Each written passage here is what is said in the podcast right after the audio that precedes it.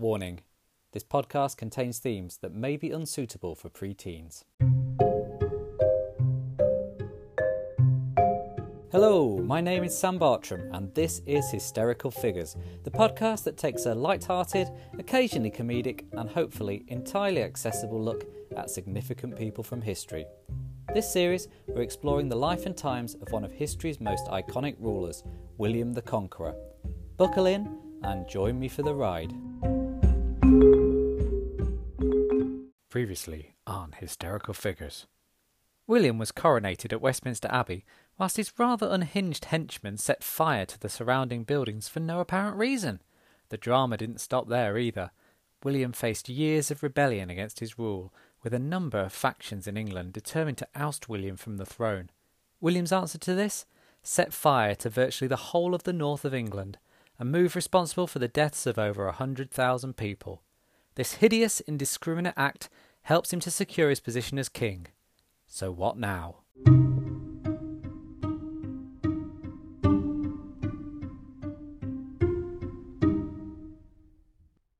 Episode 6. Family Feuds, Fatty Foods, Doomsday and Death. Welcome back again. The year is now 1072. William would have been around 44 years of age. He was pretty satisfied with his lot in life, and his status as King of England was now secure. Surely now was the time to enjoy his success, relax and rest on his laurels a wee bit. Maybe a quick trip to Marbs to top up his tan. No chance, not our Billy boy. Like every megalomaniac, power-hungry dictator, it wasn't enough just to get one over on his enemies. He had to grind them into submission. This was the case in August 1072, when William invaded Scotland. The Scottish king, Malcolm III, had made Scotland a bit of a haven for English exiles, very much the Benidorm of its day. Amongst them was Edgar Aetheling, who also happened to be Malcolm's brother-in-law, following his marriage to Edgar's sister Margaret.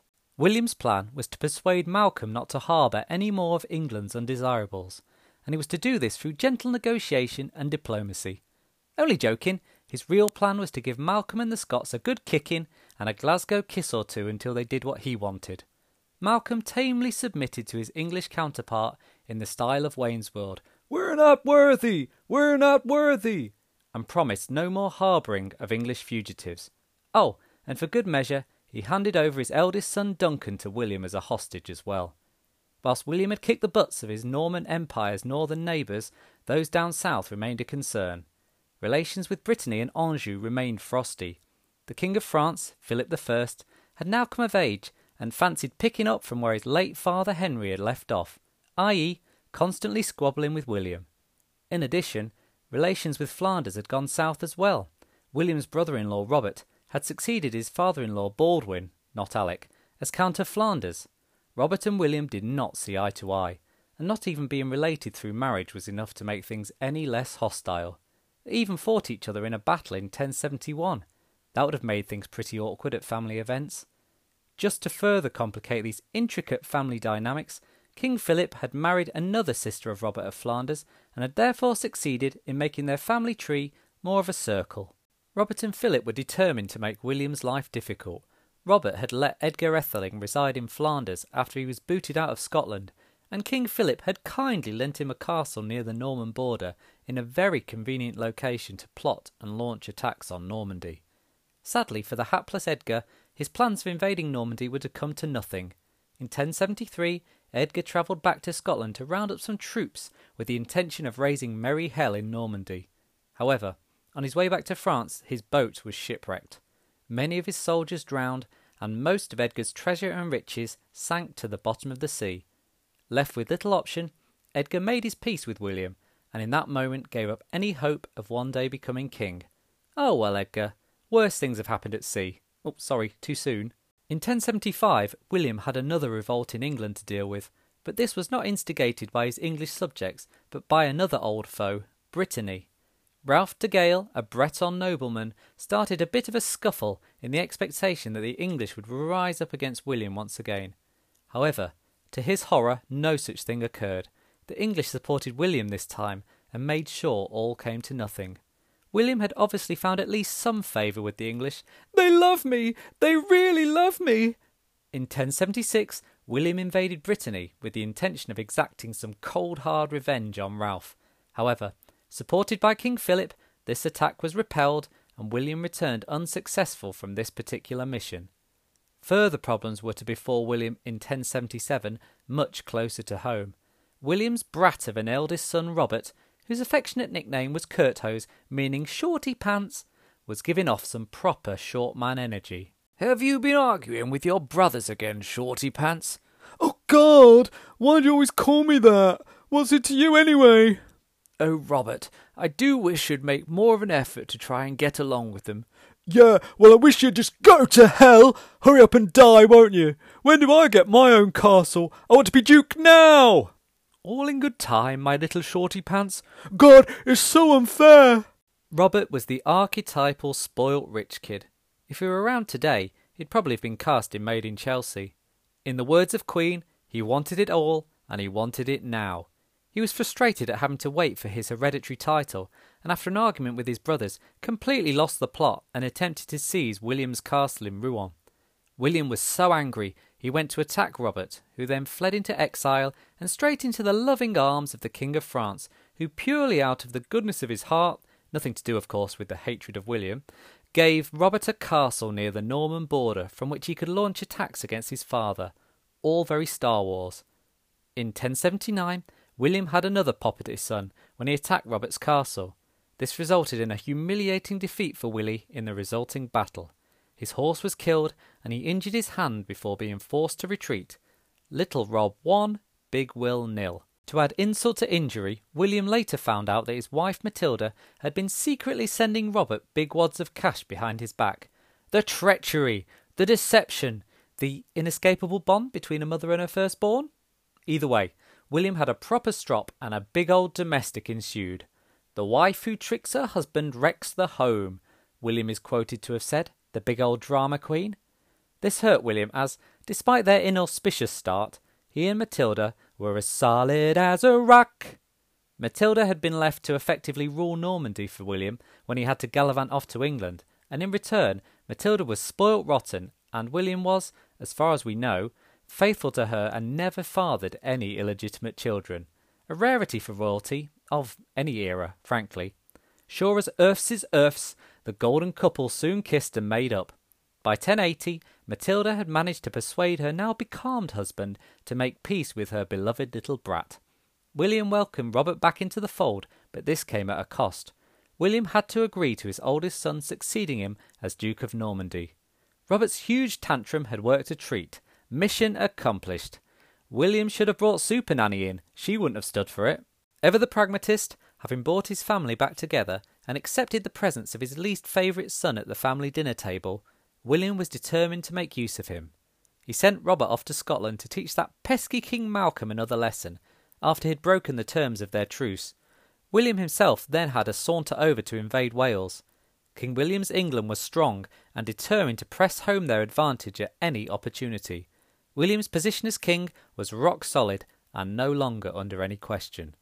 For a few years, life was good for William and his family, but in 1083, tragedy struck. Queen Matilda sadly died. William was crestfallen. He'd lost the love of his life and was plunged into a deep depression. Matilda had been by his side ever since that day he punched her lights out in the street. From that sliding doors moment, a great partnership was formed, one powerful enough to successfully rule over both a kingdom and a dukedom separated by the English Channel. Soon after the death of the Queen, William and Robert were back at each other's throats again, and without Matilda as peacemaker, there was nobody around to appeal to William's better nature. Robert was thrust into exile once more, and William was left totally alone. Now into his mid-50s, which in medieval times was good going, William would have felt pretty vulnerable. His wife was dead and his eldest son had deserted him. Not to mention that William was now a bit of a porker. Actually, that's being kind. He was morbidly obese. And the memories of the athletic young man that had conquered England were getting more and more distant by the day. His thoughts turned to his legacy, and in 1085 he commissioned a bold and innovative project, the Domesday Book.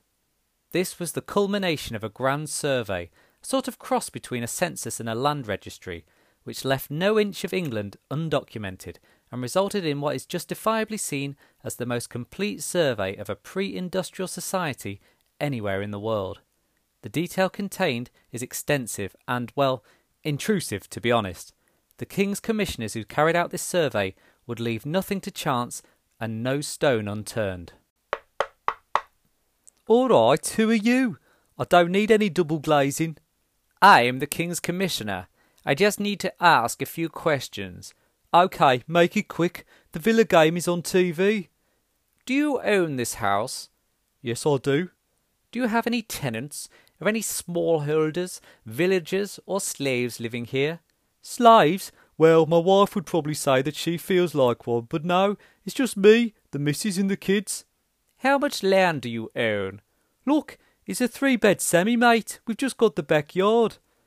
"OK, how much of the backyard is woodland or meadow, and do you have any animals or fish?" "What sort of questions are these? I'd say the yard is 80% patio, 20% weeds." "That do you? We've got a dog called Neil and 3 goldfish in a bowl." "Perfect. Finally, how much is this house worth?" "God knows. Do I look like Kirsty Bloody Allsop? I don't mean to be rude, but the game is kicked off." "That's fine. I've got everything I need. Just to let you know, next year someone will be back to collect £5,000 tax for the King. Have a good day." The survey had an extensive level of detail and detailed 13,418 villages or towns and over 30,000 individual lordly estates. With this information, William now knew who owned what land. Not only did he plan to use this information to raise taxes on his subjects, William could also seize lands when a tenant died or charge their next of kin a sizable inheritance tax to get their hands on land that was rightfully theirs. This gave William more power and wealth than ever. "It's all mine! Mine!" he probably said to himself. Alas, William would not get to enjoy his riches for much longer. In 1087, William fell ill with a mystery illness that caused further swelling of his now gigantic stomach. King Philip took advantage of William's ill health to attack and cause damage to parts of Normandy. William recovered sufficiently to gain revenge on Philip by completely destroying the town of Nantes, but shortly afterwards William was injured when his horse leapt over a ditch and the saddle was driven into his potbelly, crushing his internal organs in the process. Oof, that's gotta hurt. William made it back to Rouen, but it became abundantly clear that he was on his last legs. He asked to be moved out of the city to the church of Saint-Gervais, where he would eventually draw his last breath. Before doing so, he apparently spent the rest of his days confessing his sins, which, to be fair, would have taken several months. To say our Will had skeletons in his closet was an understatement, more an entire graveyard. William also just about had time to express his wishes for all his treasure to be left to the church, and for all prisoners still in his custody to be set free. His final wish was for his son Robert Shorty Pants to be fetched from exile to succeed him as Duke of Normandy. His second surviving son, William Rufus, was to be the next King of England. William died on the 9th of September 1087. What happened next was a complete farce from start to finish. The great and the good of Normandy, who'd been at William's bedside, suddenly realised that with William gone, there was now a power vacuum, with Robert Curthose, the Duke-to-be, still in exile. They all buggered off to protect their own properties, leaving William's body unguarded. By the time the monks of Rouen arrived to collect William's corpse for the funeral, a grotesque sight greeted them. William's naked body lying abandoned on the floor, his fine clothing and possessions having been stolen by lesser members of the ducal household. The monks then shipped William's body over to Caen for the funeral. A crowd of people came to pay their respects, but the crowd soon fled when a fire broke out and burnt most of the town to ash. Going well so far. The final indignity arrived during the funeral service itself. Those responsible for making the stone sarcophagus that would house William's body had clearly underestimated the king's significant bulk. As the monks attempted to squeeze William's already slightly decomposed corpse into its final resting place, his swollen bowels burst, releasing a hideous stench that quickly filled the church, causing the appalled onlookers to scarper. Mirroring scenes of William's coronation, only the clergy were left in the church with William. 2 are believed to have later died of disease due to the bowel-bursting incident. If you're going to go out, you may as well go out with a bang.